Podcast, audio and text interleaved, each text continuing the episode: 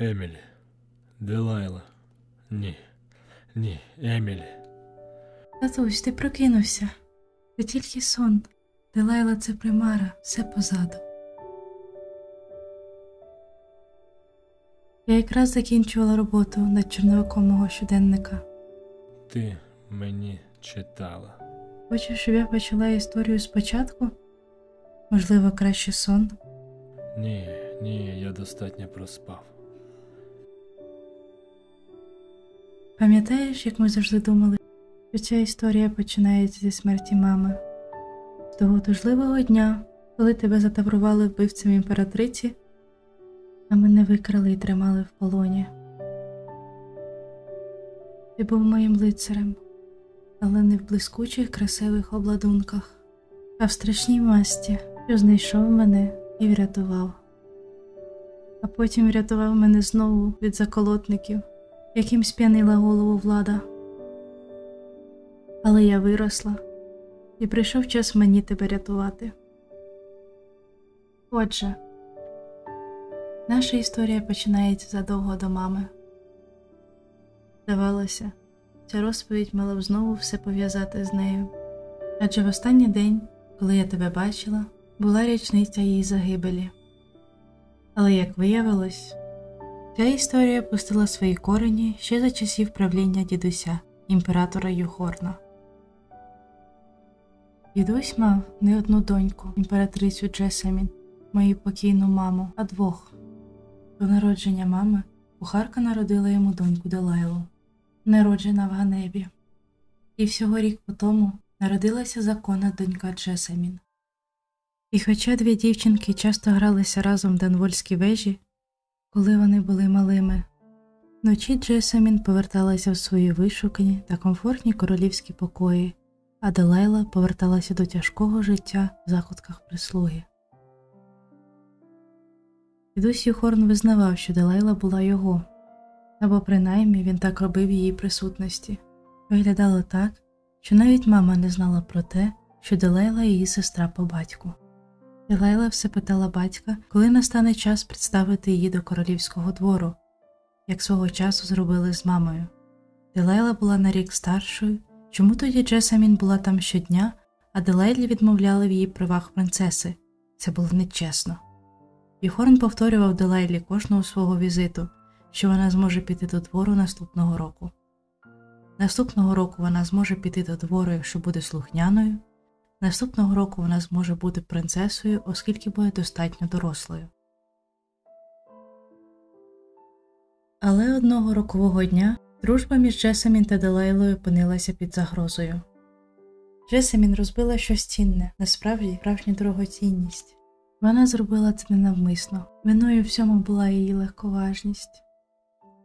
Коли королівський прислужник побачив дівчат та розбитий об'єкт, Джесамін запанікувала і звинуватила Делайлу. Для світу Джесамін Делайлу забрав прислужник, і вона просто більше не приходила гратися. Але вона, покладена на Делайлу, змінила її життя в найгіршому сенсі. Прислужник бив її в королівському саду аж до крові. Делайла намагалася сказати йому, що це була не вона, вона не робила цього, але це було слово доньки кухарки проти слова принцеси Джесамін Колдвін. Делайлу назвали ніким іншим як прихухою. Ту ж ніч Делайлу та її матір вигнали з Донбольської вежі на вулицю. Але не забувай, імператор Колвін же слідкував за нею. Він мав знати, що це сталося з нею, але не зробив нічого. Потенційний тягар, потенційний скандал зник. Чого очі не бачать, того серцю не жаль. Її двічі зрадила сім'я Колдвінів, зрадила подруга, яку Делайла знала як свою зведену сестру, а потім і її рідний батько. Делейлу і її матір виштовхали з двору в темні закутки Денволу, де вони відразу почали тонути в боргах. В кінці кінців вони потрапили до в'язниці боржників, де на матір напав охоронець, зламавши її щелепу. Без лікування в'язниці вона в'янула на очах, і Делайла не могла не бачити, як її матір повільно, дуже повільно відходила. Врешті-решт її матір померла жахливою смертю, а саму Делайлу викинули з в'язниці після того, змушуючи її знайти власний шлях у цьому світі. Навіть після смерті дружини Юхорна, бабусі Біатрікс, ніхто не шукав Делайлу, щоб повернути її додому в Денвольську вежу. Вона бралася за будь-яку роботу, щоб вижити, та молода дівчина мала талант до малювання. Вона віддавалася цьому заняттю свій вільний час, час від часу піднімаючи очі на Денвольську вежу. Вона згадувала щасливі години і клялася помститися тим, хто позбувся її.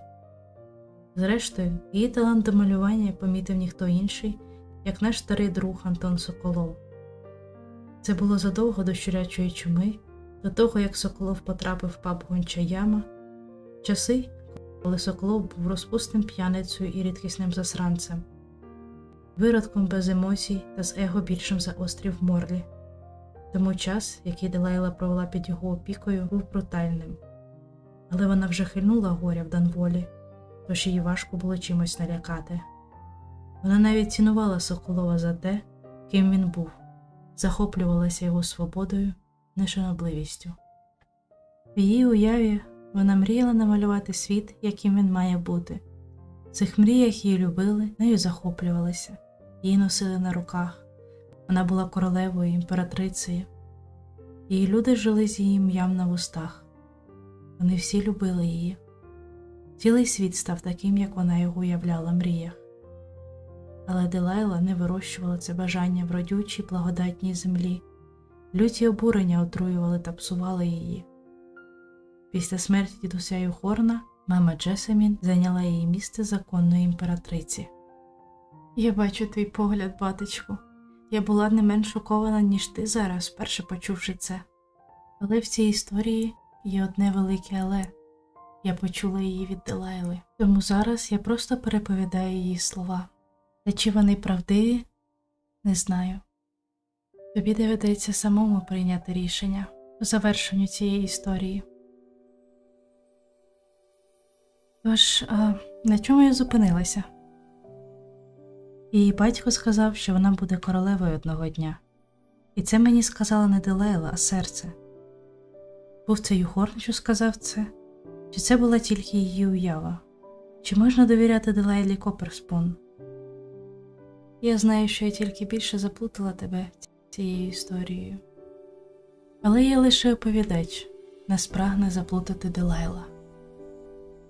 Що я знаю точно, так це те, що в її уяві Делайла Коперспун була законною правонаступницею трону, Делайлою Колдвін, старшою донькою Юхорна Колдвіна. В її божевільній одержимості Делайла почала пошуки чогось за межами того, що міг запропонувати Антон Соколов. Вона почала цікавитися чорною магією та окультними ритуалами. Вона залишила будь-які сподівання на спокій чи нормальність. Вона була досить талановитою в темному мистецтві, роджена відьма. Пройшло тільки декілька років, відколи вона почала досліджувати темне чаклунство, а її вже відвідав аутсайдер. Не дивися на мене так, мій любий тато. Ти знаєш, що аутсайдер ніколи не був нам другом. Він дивахувати по хаосу, що лише спостерігає за нами. Не варто забувати, що саме він дав Марку вбивці матері Дауду. Чесно, мені б хотілося підслухати розмову нашого приятеля з Делайлою. Мабуть, це був цікавий діалог.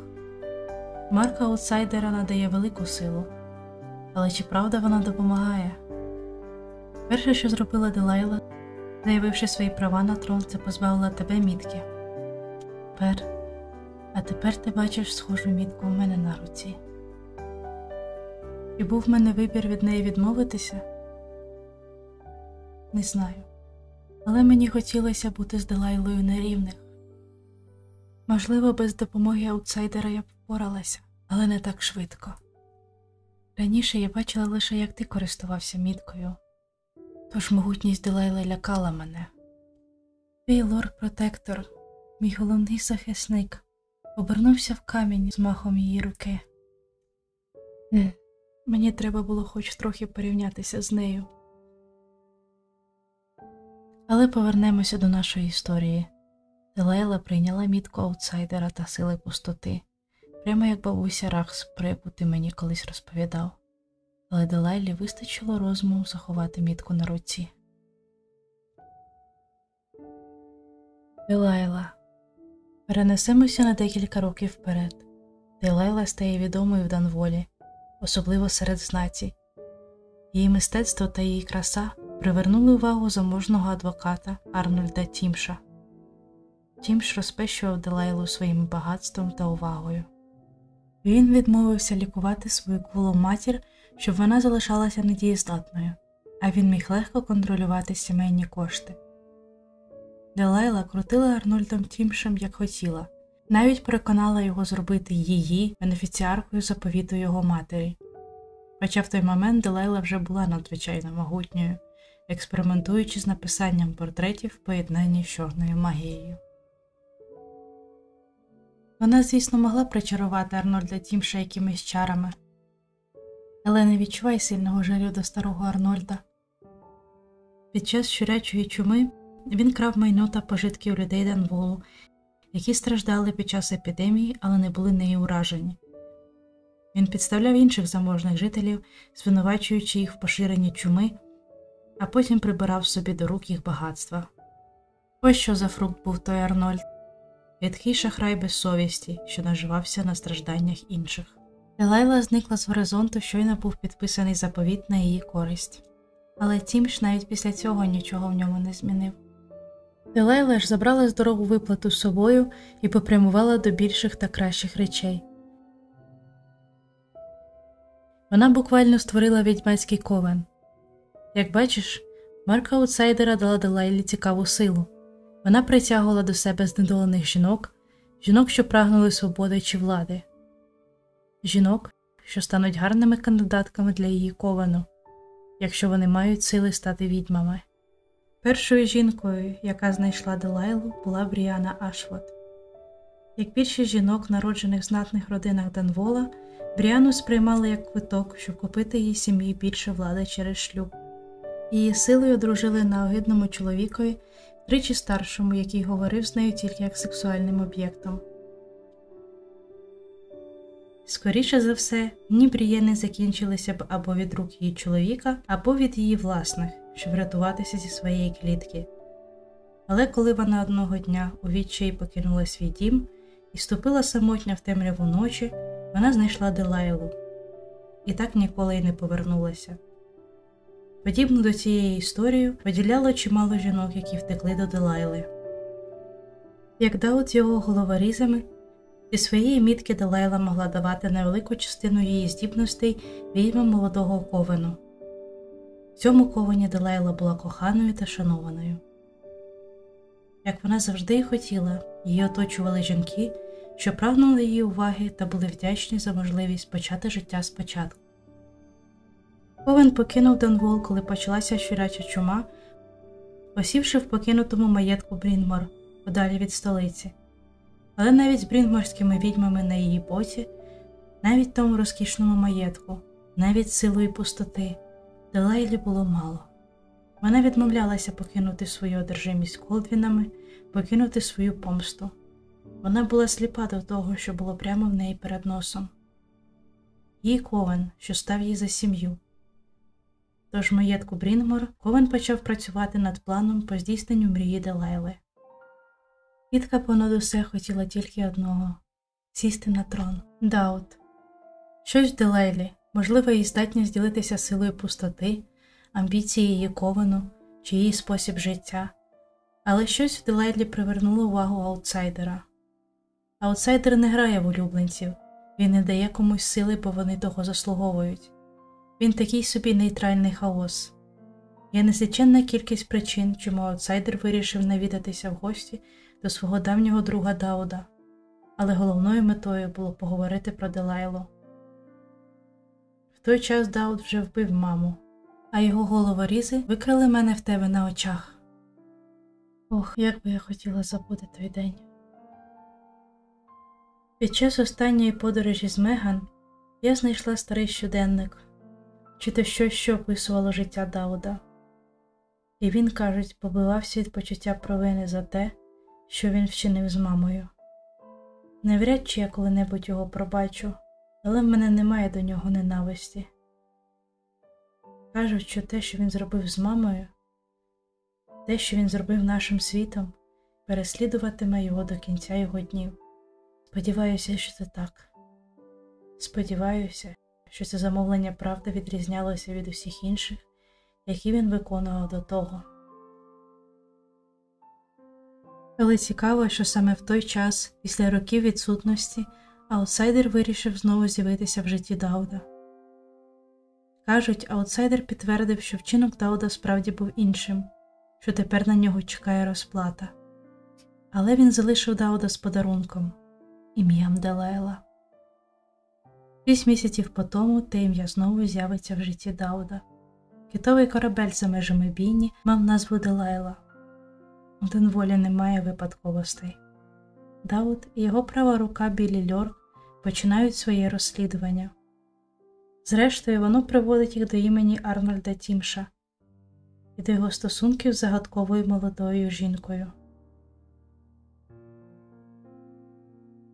В той же час Дауд отримує замовлення від племінниці Тімша Талії, яка не дуже була щаслива, що її любий дядечко заповів всі сімейні гроші Далайлі. Вона хоче заволодіти заповітом і не сильно переймається тим, яким чином Дауд та Білі це зроблять. І кого ж Дауд знаходить в маєтку Тімша? Культуру Делайли. В якийсь момент скульптура оживає, і воно починає говорити з ним. Вона починає говорити з ним. Тітка застерігає Дауда, щоб він зупинився. Але коли цей чоловік з нездібностями, який керує бандою головорізів, зупинявся через якусь статую. Племінниця Тімша, як вдячні за заповіт, підказує Дауду навідатися до приморського маєтку. Біллі. Щоб зупинити Дауда, Делайла спокушає Біллі Льорк зрадити його. Але Делайла не має тої влади над нею, як над іншими відьмами. Білі вільна, вона супутниця Дауда, а не його власність, його протеже. Вони знають один одного чимало років, вона як не як його права рука. Коли Білі була дівчиськом, вона та її кохана Діадра зазнали нападу двох чоловіків, двох синів Теодоніса Белла, герцога острова Сарконос. І ці два молодики, Ріденус і Люка Абели, переслідували їх, доки Ріденус не вдарив Діадру. Цей удар вбив молоду дівчину, що викликало в білі неймовірну лють. Вона відламала шматок карети і поцілила ним Ріденусу поміж очей, не залишивши від нього мокрого місця. З того часу білі переховувалася, і згодом декілька місяців по тому вона знайшла Дауда. Вона погналася за ним після того, як стала свідком його надшвидкого вбивства. Він дав дівчині шанс, бо відчув, що вона має талант, і він не помилився. Тому її зрада була серйозною справою для Дауда. Біллі сказала Делайлі, де його знайти в Данволі, тож релігійні культисти-наглядачі завітали до Дауда, перериваючи все в його схованці, що призвело до великої битви і серйозних втрат серед головорізів Дауда. Незадовго після того ти і сам знайшов його, і після важкого поєдинку вирішив подарувати йому життя.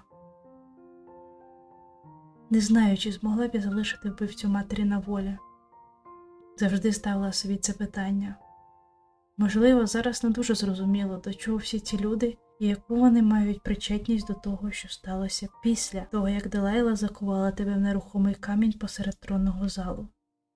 Але всі ті дієві особи мають значення, вплинуть на подальші події. Бо якби Дао тоді не жалівся над Біллі, можливо, все склалося б інакше. Біллі вчинила так, бо почала втрачати віру в ньому. Вона бачила, як Даут змінився після злочинів проти нашої родини. Вона бачила, що він дає слабину. Вона думала, що це через вік і що йому бракує якостей, щоб вести з собою головорізів. Але вона помилялася чи нею вміло зманіпулювала Делайла. Як би там не було, Біллі віддає свою долю в руки Дауда, готова до його покарання. Але на її здивування Дауд відпускає її. Вона залишає своїх братів по зброї, залишає Денвол і починає життя спочатку під новим ім'ям Меган. Так, тату, я бачу твоє здивування, моя рятівниця, подруга Антона Соколова, що прихистила мене і допомогла повернути трон, не тільки була не самою праведною жінкою, а й зналася з бандою Дауда. Більше того, була його правою рукою.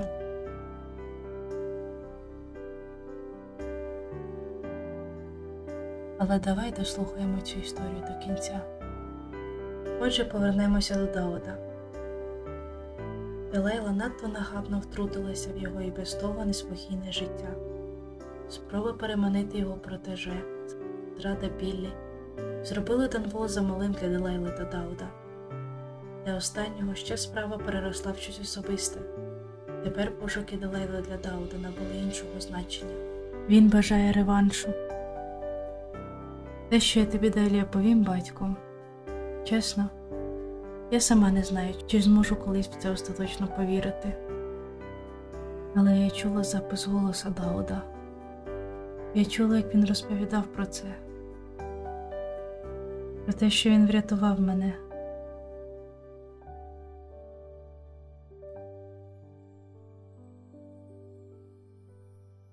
Я чула, як він казав про те, що врятував мене від Дилайли, коли я була ще малою. Звучить божевільно, я знаю. Але якщо це правда, то вбивши маму, він і правда змінився. Змінився настільки, що одержимо прагнув перемогти Делайлу. І протягом цього завдання, випадково чи ні, врятував мене. Отож на сцені знову Даут. Він пробирається до в'язниці, з якої ти тільки но втік, щоб витягнути звідти стару подругу, яка зможе відвести його на своєму кораблі до маєтку Брінгмарів. До речі, Даут потрапляє до в'язниці, користуючись маскою наглядача. Але надалі справа його рутинні все спрямовано на те, щоб запустити корабель і відплисти поближче до Брінгморського маєтку. Маєтку він потрапляє до порталу, що веде його до Делайли. Поспостерігавши трохи за нею, він дізнається, що, користуючись пасмом мого волосся, вона малює мій портрет, проводячи при цьому якийсь магічний ритуал. Делайла, крім локону мого волосся, озброєна також тканиною, пряданою з ткацького верстата, що створював мої сукенки, та барвами, привезених з різних куточків нашої країни. Делайла планувала використовувати картину як портал, щоб контролювати мене та захопити мою свідомість. Делайла настільки сильна, що створює цю картину всередині самої пустоти. Аутсайдер не забрав її туди, вона сама знайшла дорогу. Мені здається, ці події чимало збентежили аутсайдера. Він дивувався її розуму та силі. І все це в той час, коли мене викрали і тримали в заручниках ті безчесні бунтівники, а ти мусив заново відвоювати своє чесне ім'я. Хаос пішов би Делайлі на користь, вона б заволоділа моїм тілом і забрала моє життя, помістивши мене в своє тіло. Дауд переміг Делайлу хитрістю, відмінивши картини, над якими вона працювала. Тому в екстазі проведення ритуалу вона не помітила, що перед нею не мій портрет, а зображення пустоти, і замкнула себе в своїй же картині. Чи вірити в цю оповідку? Не знаю. Але з того, що сказав мені аутсайдер, Делайла правда була надто сильною. Вона навчилася користуватися пустотою, хазяйнувати там на рівні з аутсайдером. Цей вчинок Дауда не вбив її, але замкнув на певний час в пустоті. Після Дауд повернувся в Донвол, щоб і далі займатися старими справами і керувати своїми головорізами. Ти вже був на своєму шляху до мене. І ми обоє й гадки не мали, яка небезпека кружляла над нами. Дауд розумів, що твоя втеча з в'язниці почала зворотній відлік до вашої неминучої зустрічі. Ти мені колись розповідав, що, на відміну від інших, заколодників, які найняли Дауда, зрадників, які мене викрали, Дауд був з тобою чесним. Здається, ти колись сказав, що відчув певного роду завершення від його сповіді, але Дауд змовчав про його стосунки з Делайлою. Перед тобою благав пощади вже не тільки вбивця матері, але й той, хто врятував мені життя. Знаючи це, мені легше сприйняти те, що ти помилував цього головоріза. Даут, як і Біллі, залишають Данвол. Але і Делайло не здалася так просто, коли потрапила в пустоту. Можливо, краще б Дауд вбив її, але хто ж міг подумати, що з пустоти можливо повернутися?